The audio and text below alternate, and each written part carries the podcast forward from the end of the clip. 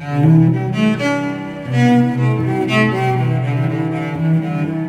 to Think is a series of slow conversations between humans who re center the work of listening, healing, justice, and love. Created with recording and technical support from Rosalind Odes, and with editing, mixing, and sound design by Feely and Studio Apothecary.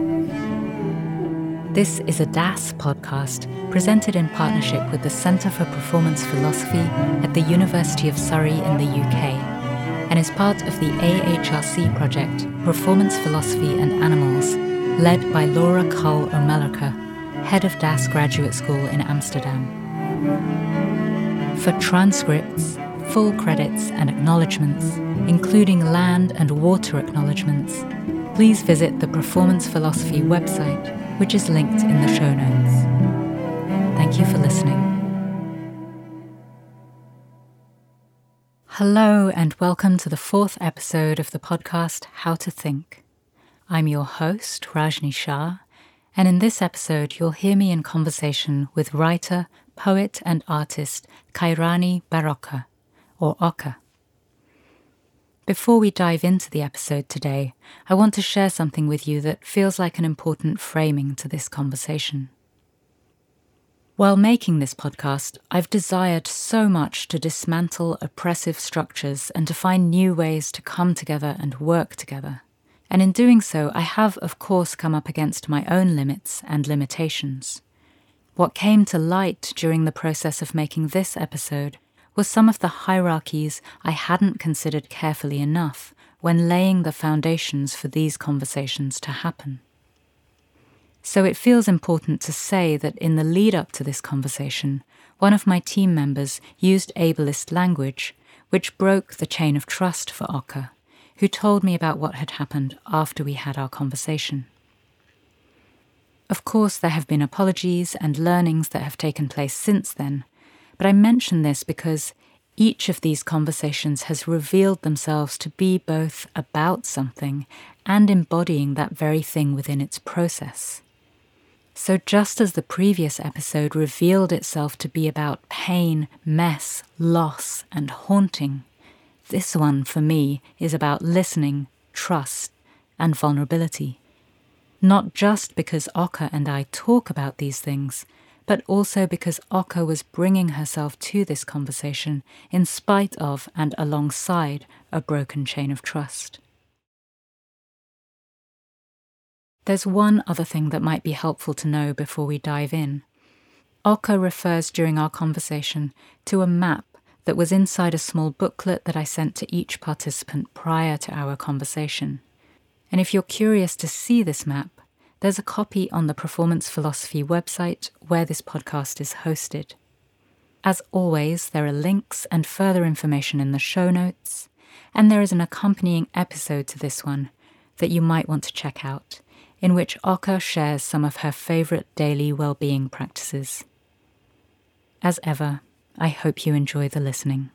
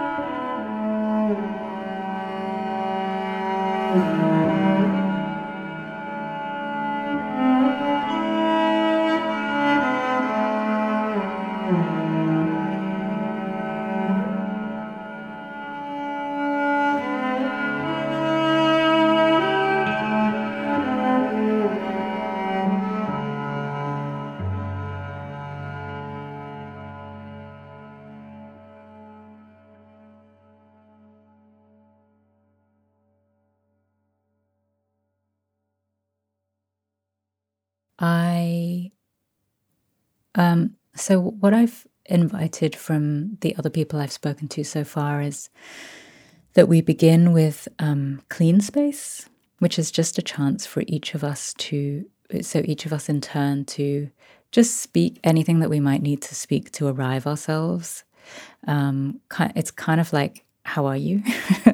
um, but you just speak for as long as you need to and um, acknowledge anything that you want to acknowledge about um, where you, like maybe where you are literally, but also where you're at in terms of emotions. So it's kind of a chance to check in with ourselves, and the other person just listens. And then when you're done, so we, we would just take a turn to do that. Um, yeah, great. And then I might um, give us a chance to do a little bit of breathing, and then we just move into our conversation. Okay. Does that sound good? Yeah, sounds good. Um, where I am currently, geographically, I'm in London. I'm in South London. Um, but emotionally, and emotionally, I'm a bit. Um, I'm grateful for the solitude actually because I feel like I have a lot to do in terms of errands, in terms of work, in terms of um, getting on top of my stuff that requires as little noise as possible emotionally. Um, and then also, I guess, emotionally and spiritually, whenever I speak to my family in Jakarta, they say, Oh, you're here also. Or you're present here um, in, in my family's house in Jakarta, which is very nice to hear because I also feel like I'm in two places in Jakarta as well as in London. Yeah.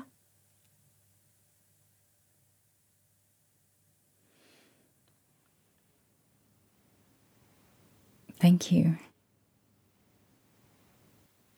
Um, so where I am is I'm on um, Bedegal lands in Sydney, and uh, I'm actually I'm not at home, so it's a, it's kind of a strange setup. I've brought in a bunch of stuff with me to this um, a friend's office that I'm borrowing to try and make it less like an office, but I am actually in an office on a university campus that's closed mm. right now. So, yeah. um, so I'm a little bit dislocated in a way. Um, but I've also I've I came here early. I've been here for a good few hours and had some time to settle in, and um, yeah, I feel um, honestly kind of the fact that we checked in and then we needed to come back half an hour later because the phone had to charge, I think was really yeah. nice for me. I think oh, it was oh, actually po- kind of helpful. Why? I don't know. I think it just made it um, more real and relaxed. Okay. There well, was, yeah. I can't say I did that on purpose and I apologize again, but um but yeah, okay, I'm glad that that happened. And yes, I think in a weird way I was I also became a little more relaxed about the process. Mm.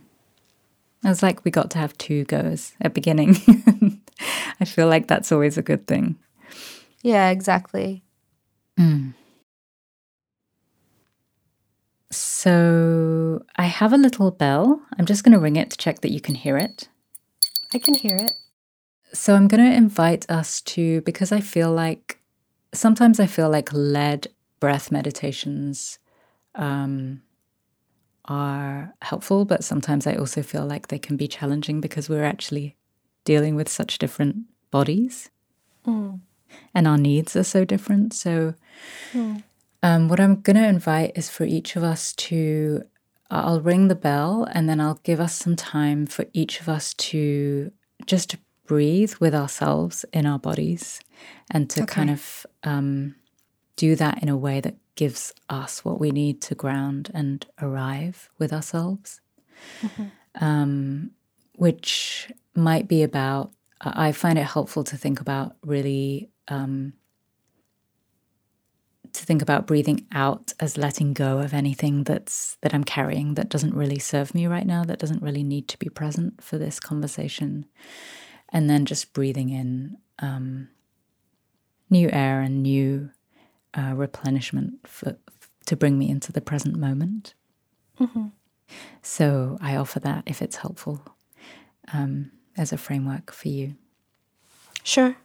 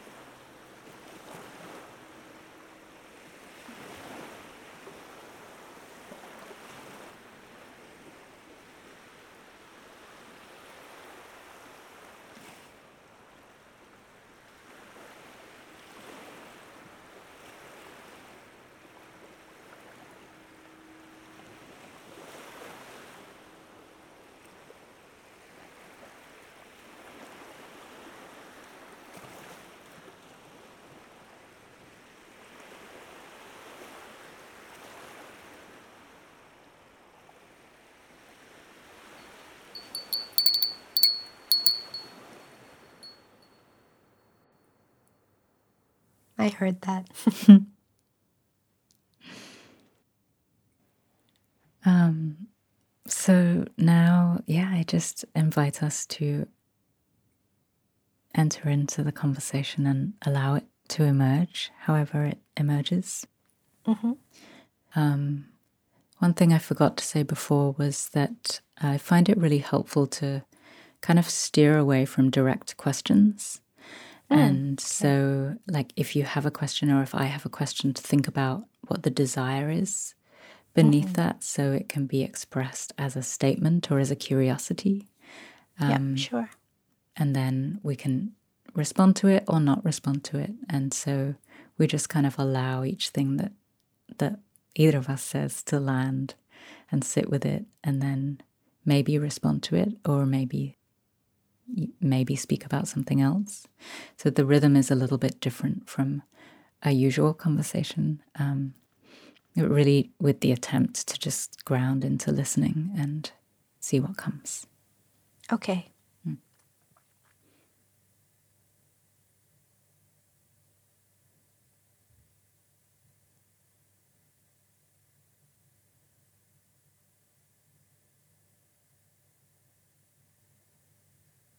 Yeah, there's something about um, just holding the map you kindly sent in front of me right now. Um, when you said that you prefer not to use direct questions, um, it made me think that, you know, in the middle of this wonderful map that you sent, there are a lot of questions, but because it's been some time since I first received them in the mail, they don't feel direct, if that makes sense. Like I've allowed the answers to percolate in my body.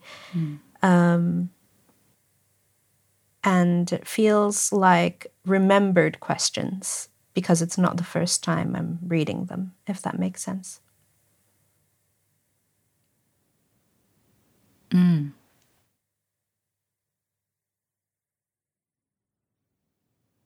I love the idea of remembered questions, almost like the questions planted a seed of remembering that then maybe yeah. allowed for a, a remembering to happen that comes through you. Yeah, and I think the word direct has this connotation of um, of impact, of sort of uh, a sharp impact, maybe even, um, which is not always a bad thing, obviously, um, but because of the time gap, um, and maybe even because of the distance we are physically, you in Australia and me in the UK, um, yeah, they feel more softened, if that makes sense. Hmm.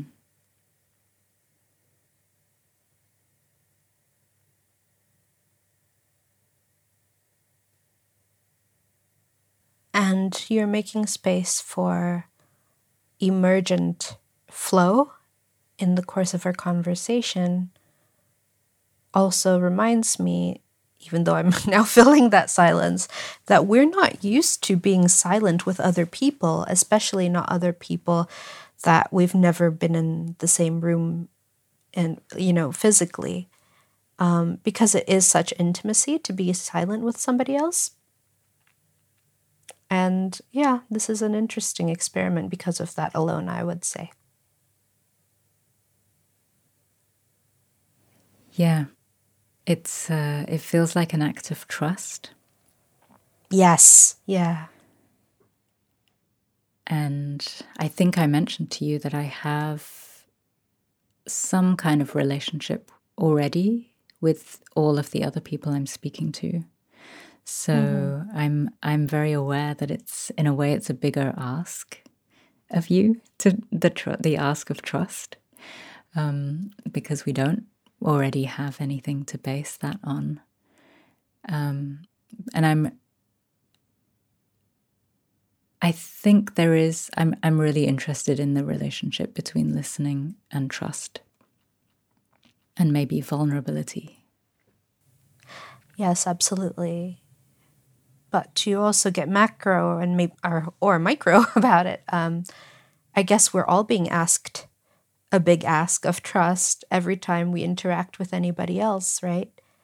Because there are so many ways that a person can offend us or violate a sense of trust um, in everyday life, right? Like a plumber might come to my house and I and say something that hurts me, even though they don't know me, right? Mm. I, I don't know why I use the plumber um, Actually, I do. It's probably because as I'm currently self isolating as much as possible, the only people I'm letting in are people I'm either very close with or, you know, or actually one person I'm very close with, um, or someone who works for my building, right? Mm. Because I have had, um, uh, like, my tap was having issues a while ago during quarantine, and I had to trust somebody to come in and, um, yeah and then i found myself thinking oh they didn't wash their hands for long enough or you know just mm-hmm. little things like that um, and uh, the pandemic has made me even more attuned to these things i think i don't know about you but yeah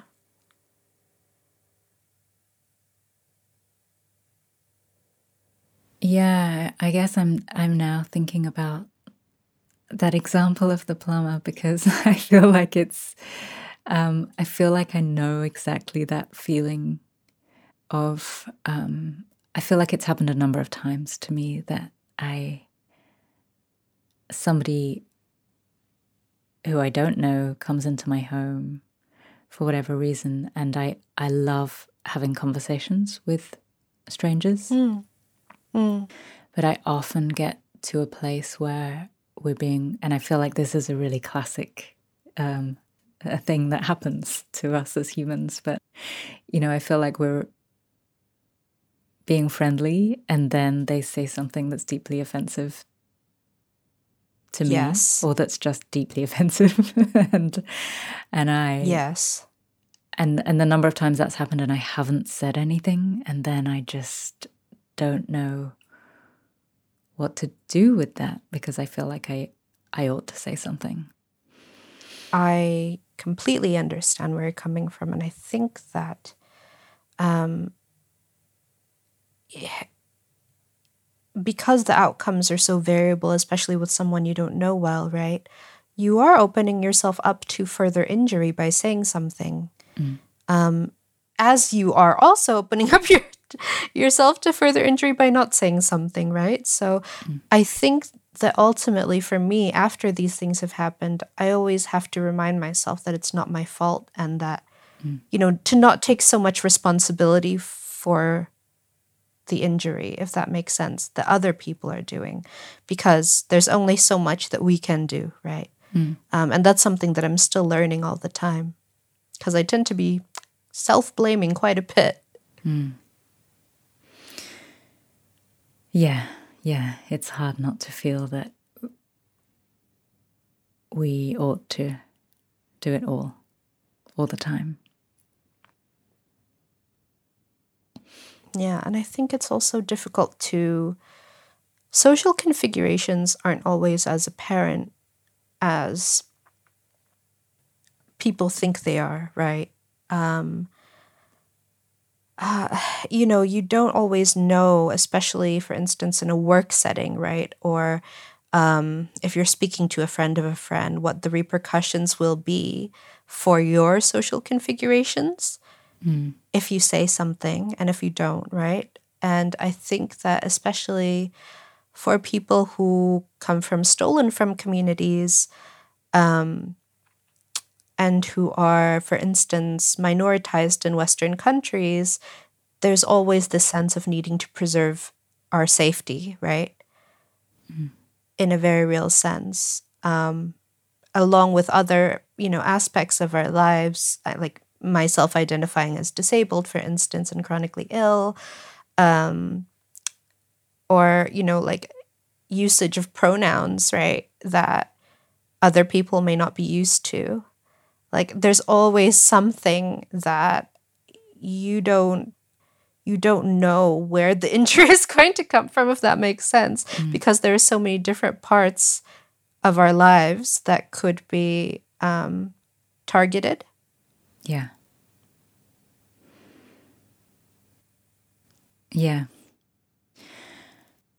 I think part of that as well for me is accepting that we will cause harm to others or we will Yes. offend others or injure others and the question isn't isn't or can't be how can we live without that happening but it is really you know what what do i do if i learn that that has happened or um yeah how do i how do i create an environment where we can speak up about those things and be forgiving and responsible.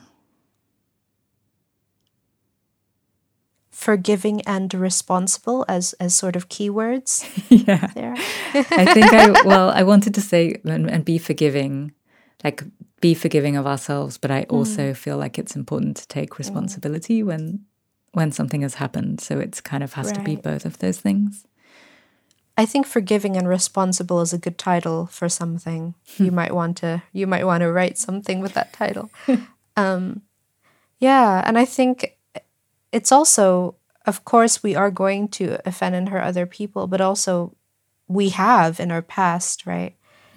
Um, and you know, sometimes I'll think about how I remember in Jakarta, a friend of mine was saying that, oh, you know, this person was really offended by something you said and now they don't want to talk to you. And i just i didn't even realize that i'd done that right? Um, and it was something i'd said about indonesians but in a it was self-mockery because i'm indonesian right? And we tend to like we we, we are allowed to be self-mocking i think. Um, but this other indonesian woman was really offended that i'd said that. And from my perspective it's like I'm very sorry that they were offended. But also, I, because they didn't say anything, I couldn't say, of course, that was in jest because I'm not self hating, right? Like, I love being, you know, who I am and where I'm from. But also, I get to poke fun at my people a mm. little bit, right? But at the same time, you know, just because you're not offended doesn't mean other people aren't offended, right? Right. So, so yeah, so it, it got me thinking a lot about whether or not to speak up about something. Um, because also context matters in terms of place where it happens. Like I remember this happened at um, a social gathering with a bunch of other friends around. So she might not have felt comfortable telling me, who she didn't know very well, like, I don't think you should say that about us, mm. you know? Um, and I felt sad also that it's like, oh, they're like actively avoiding me because they think I said something really offensive or something that was offensive to them. And at the same time, I'm thinking, but surely, you know, I mean, but even my but surely thought is me privileging my experience, right? Hmm. So I think I think also it's so difficult to paint things with a broad brush because this is why I really actually really despise these conversations about um you know about like for instance oh cancel culture other things because so often the people who want to make this the topic of conversation paint with such a broad brush mm. about everything and don't pay attention to specificities and hierarchies of power. I mean to be frank it's usually when white men bring this up right? Mm. and it's they just paint with such a broad brush and you're not it's really and it really shows i think um, who you are as a person when you say things like, oh, that w-, even things that people don't realize betray their ignorance or their lack of sensitivity, for instance, like, oh, it's a really timely discussion, as though it was not timely in our ancestors' time as well, right? Mm. Like, I feel like this word timely is such a white construct. you know? Yeah. And even the term ahead of your time, because um, I was reading, do you know the book Emergent Strategy by Adrienne Maree Brown? I do, yeah. Yeah, so I was reading, I remember when I was reading that, I loved the part where um, they're saying that, you know, every runaway slave was an Afrofuturist. Every um, mother that either gave up or nurtured their child, uh, gave up on loving or loved their child that would be, you know, that would be a slave, um, was an Afrofuturist because there's a way in which you know you you imagine futures other than your reality and you know that your reality is untenable right and even recognizing that is a form of futurism in a way. Mm. Because I, yeah, I feel like, like when people speak about Black Lives Matter and say, oh, it's, you know, with this recent resurgence in, I suppose, white interest in, in Black Lives Matter's message, right, that happened around June there was a lot of talk about oh especially now it's such a timely discussion and it's like but this has always been you know for centuries a timely discussion hmm.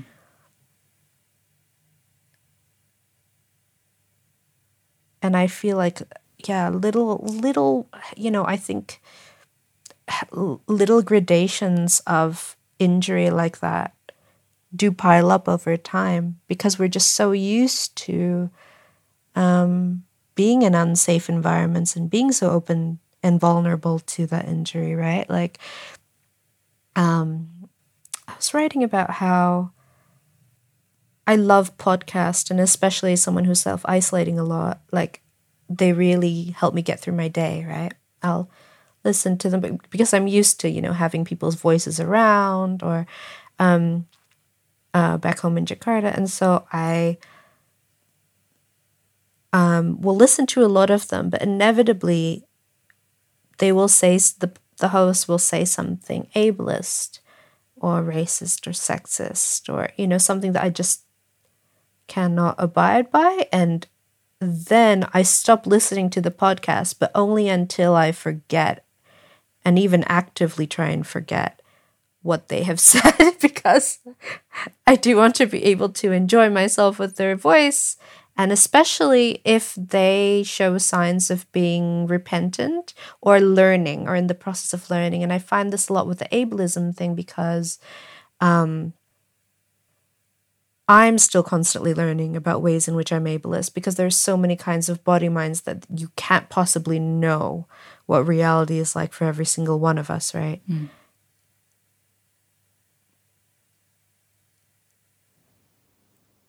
Yeah, I feel like um, it's it it's so easy in this time to just become scared and not mm, yeah. you know not put ourselves out there or not speak at all. And i i feel like i'm constantly trying to devise ways to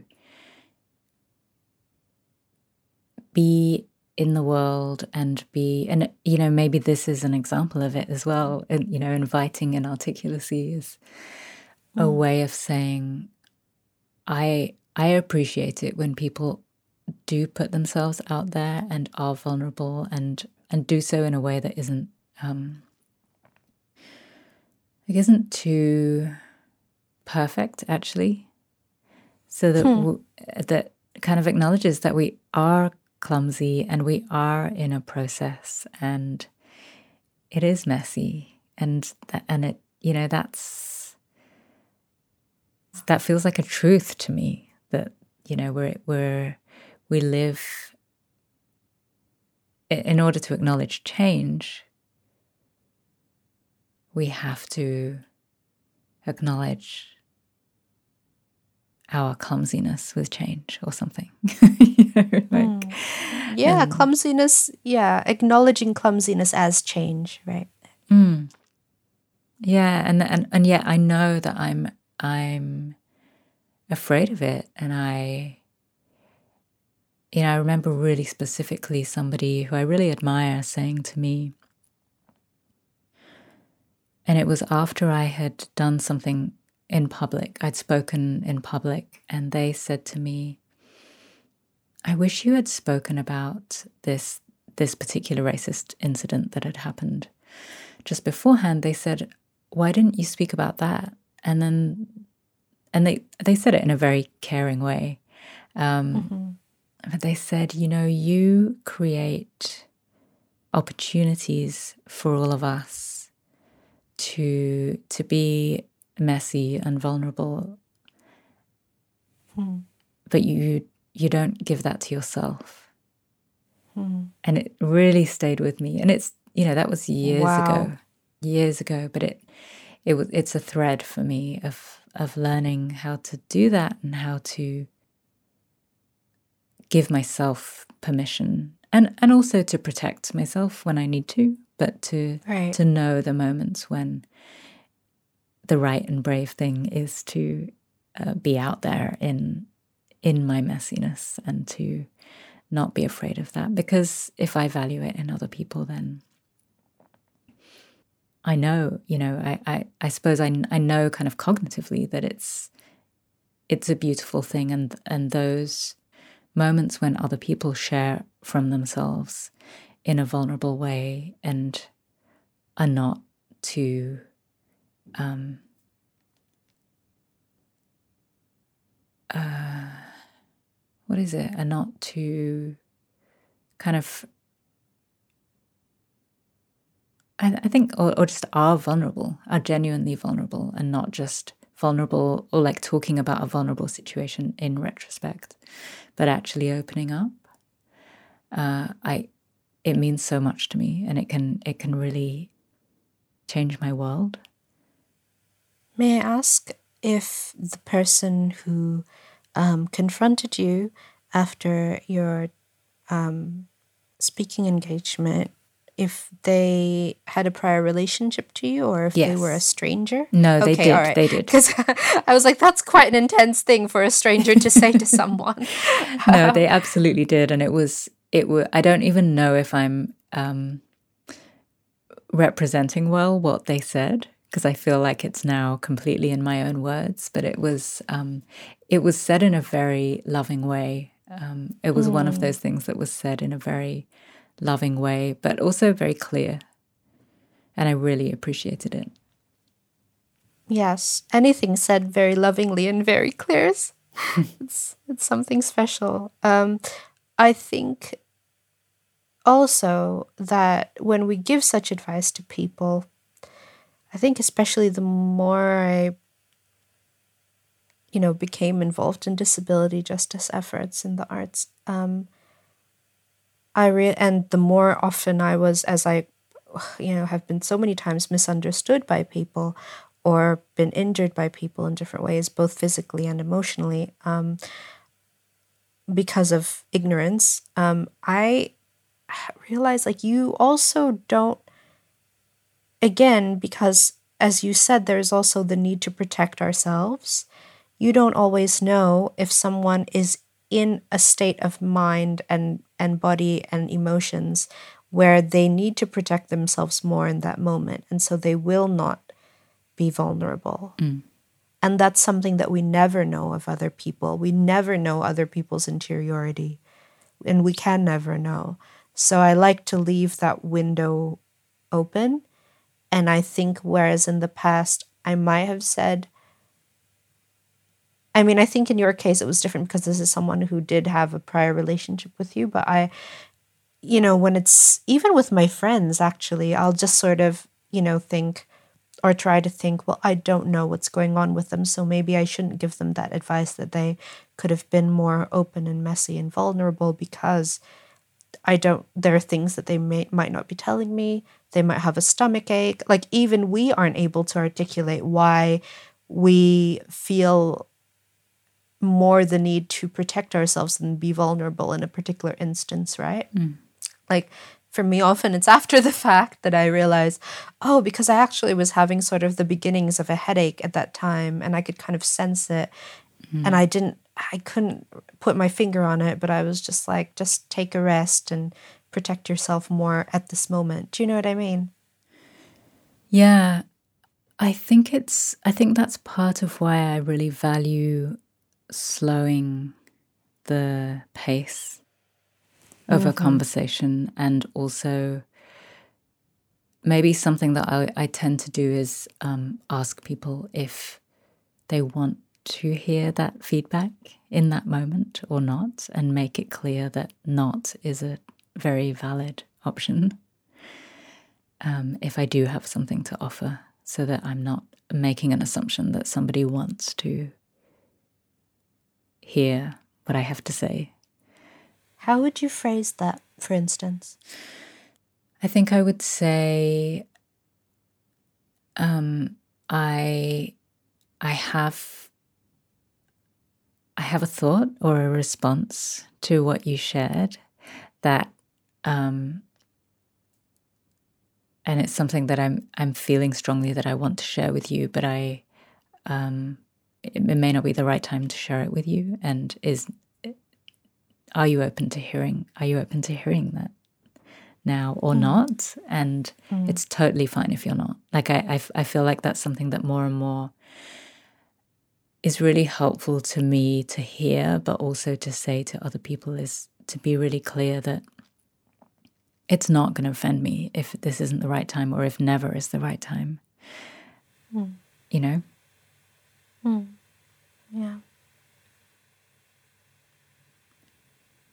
I think I'm guilty of too often saying, like, yes, I am open to feedback, and then not accounting for, you know, because you can never know what that feedback is going to be as mm-hmm. well, right?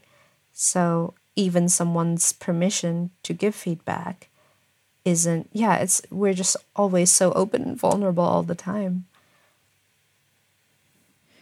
Yeah. Yeah. So I think the question for me then is how how can we really allow ourselves to tune in because I, I, I, that resonates for me too. I tend to, mm-hmm. even in that situation, I would very quickly say yes without, mm-hmm. and I'm getting better mm-hmm. at it. I think I'm getting better at actually genuinely taking the question on and sitting with it or saying, I don't know, so let me think about it. Um, but maybe it's also about, you know, um, yeah, I don't know. It would depend on the specifics of the situation, but I think there could be something in maybe saying that that you have something to share and inviting the other person to let you know when is it is it if they want to hear it when is a good time? And not making the assumption that the good time is right now. Mm. yeah. It's a good point.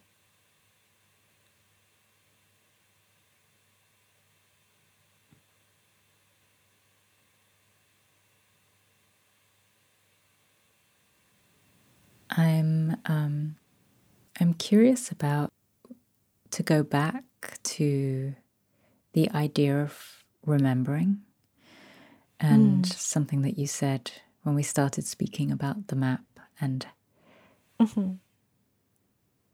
and looking at the questions and then kind of processing them i can't remember the exact words that you used but in a kind of more embodied way so that they um, they were with you as a kind of remembering and I guess I'm curious about if there was anything more that you wanted to say about either the the feeling of that act of remembering or the act any of the actual rememberings that maybe came up.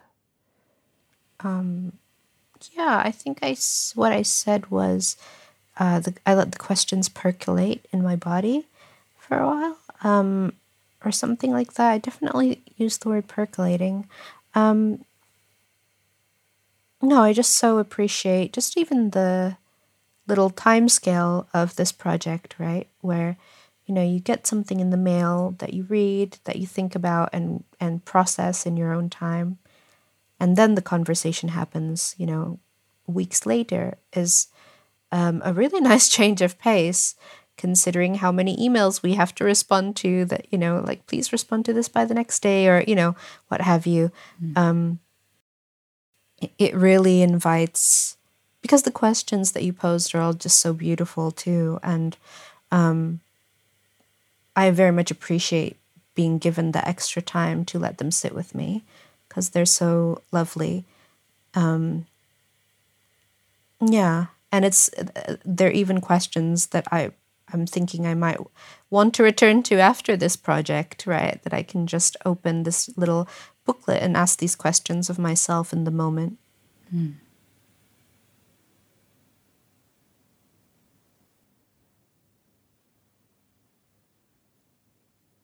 I'm wondering about that the relationship with time and um, if there are things that you do, because I feel like our relationship with time and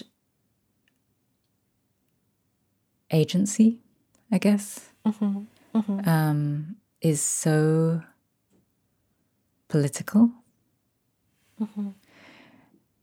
And I'm curious about whether you have strategies for maybe reclaiming your time or inhabiting time differently. Um, which I think also relates to some of the things that you were saying around um, the Adrienne Maree Brown and Afrofuturism and and those, you know, like who is using the phrase timely and what is happening in the use of a certain kind of person using that word to describe something. Um, yeah. And I'm really interested in in how how people um, or, or you know how kind of living within the kind of societies that we live in that are so geared towards um, productivity and speed you know efficiency um, i'm always really curious about whether there are ways that that other people claim back their time.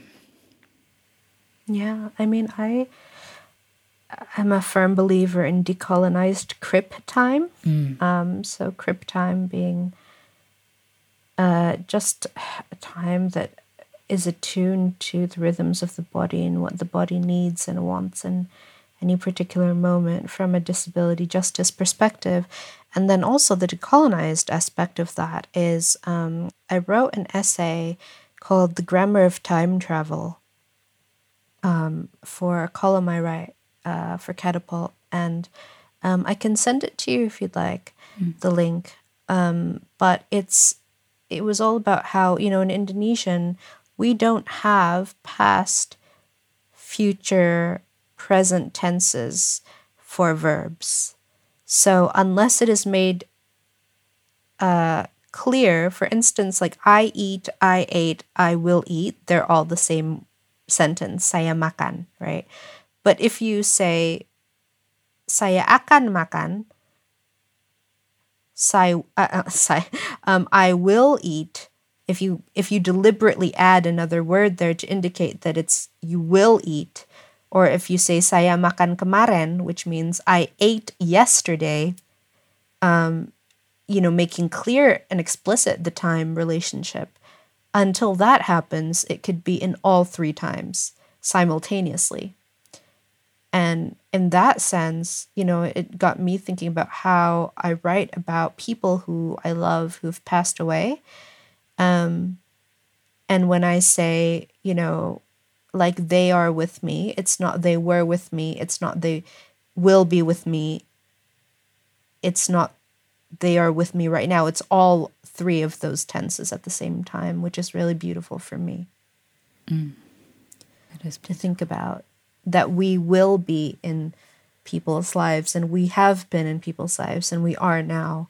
So, this continuity, um, because I think, you know, there's so many Western imposed concepts of time, colonial concepts of time that are also ableist that surround us. And I love, you know, realizing and recognizing something about my own language you know, Indonesian, which is, you know, if you're talking in the context of Papua, is still a colonial language, right? Because Indonesia colonizes parts within its territories. Um, but there is a decolonial aspect when compared to English.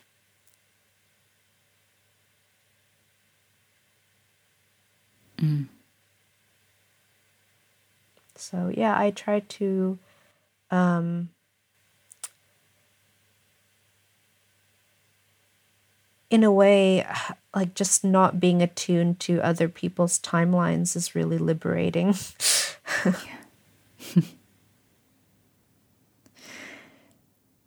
Yeah. Um,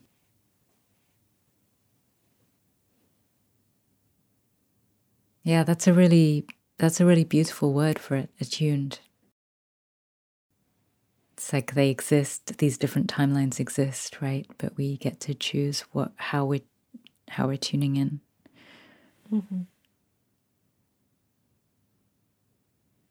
and it's very difficult because at the same time we live in a society um, in a capitalist society i do need to work to earn money right and so i am beholden to to timelines that do have some rigidity to them and we do live in a world of deadlines but at the same time um, if we're fortunate enough to be able to, it's a good exercise, it's a good practice to be literally practiced over and over again, right? This constant attuning to our body minds. And it's really difficult because we've been imbibing um,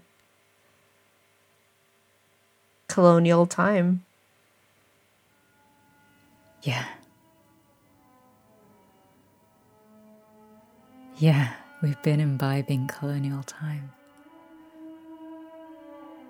It's true.